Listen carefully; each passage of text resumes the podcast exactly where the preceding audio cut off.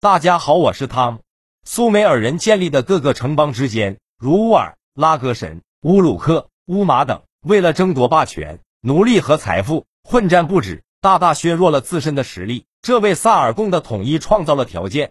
萨尔贡是阿卡德人，出生于阿卡德人建立的基石城邦附近。他是一个私生子，刚出生不久就被狠心的母亲装在用沥青封着的芦苇篮子里，丢弃到幼发拉底河里。幸运的是，萨尔贡没有被淹死。他被来河边取水的宫廷园丁阿基救了起来，收为养子。萨尔贡在养父的抚养下长大成人，并继承了养父的职位。他技艺高超，多才多艺，后来又做了基什国王的厨师。他利用接触国王的机会，熟悉了军政事务。基什是阿卡德地区最强大的城邦，不断对外发动战争，成了阿卡德地区的霸主。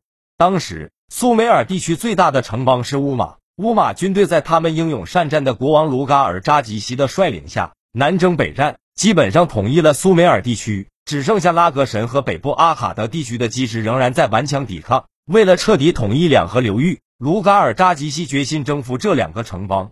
面对强悍的乌马军队，基石的贵族们惊慌失措，被打得大败，人民对国王失去信心，国家危在旦夕。公元前二三七一年，萨尔贡乘机发动武装起义。当上了基什国王，萨尔贡继位后，组建起世界上第一支五千四百人的常备军，牢牢掌握了军权。由于根基尚未稳固，他仍沿用基什国号。后来，他新建了阿卡德城，并迁都该城，改国号为阿卡德。拉格什是当时苏美尔地区一个很强大的城邦，包括奴隶在内约有十五万人。拉格什的军队以步兵为主，分为重装步兵和轻装步兵。军队的基本编制为队。每队有二十到三十人，按公民的职业编组命名，比如农人队、牧人队等。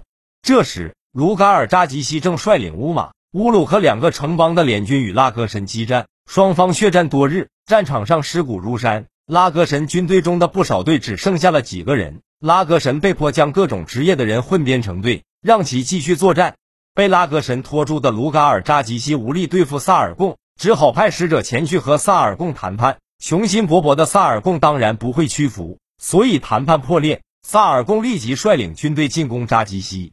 这时，扎基西率领的联军已经攻克了拉格神，但拉格神人并没有屈服，仍然在顽强地进行着巷战。听说谈判破裂，扎基西马上率领大军离开拉格神，北上迎击萨尔贡。他率领着五十个苏美尔城邦的联军，大约一两万人，与萨尔贡的五千人的军队展开决战。萨。尔贡虽然在兵力上处于劣势，但军队武器装备精良，训练有素，战斗力很强，而且军队指挥统一，以逸待劳。反观卢嘎尔扎吉西的军队，虽然人数众多，但指挥不统一，士兵的成分复杂，素质参差不齐。军队主力又在拉格神征战多日，没有得到充分的休息和补给，显然已经很疲惫。而且拉格神人并未屈服，扎吉西腹背受敌，在战争中。萨尔贡显示出杰出的军事才能，以少胜多，大败苏美尔联军，战胜卢嘎尔扎吉西后，萨尔贡乘胜进攻，率领军队继续南下，深入苏美尔各地。经过三十四次战争，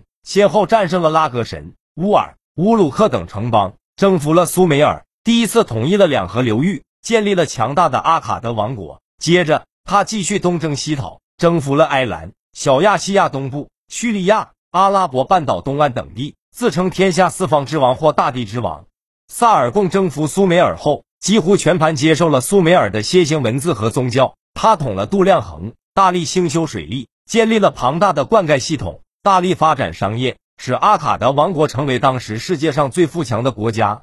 萨尔贡对苏美尔人的征服是有记载的，历史上第一次游牧民族对定居的农业文明的征服。在以后的四千多年里。类似的征服在世界各地发生了许多次，古代史的很大一部分就是由这些入侵构成的。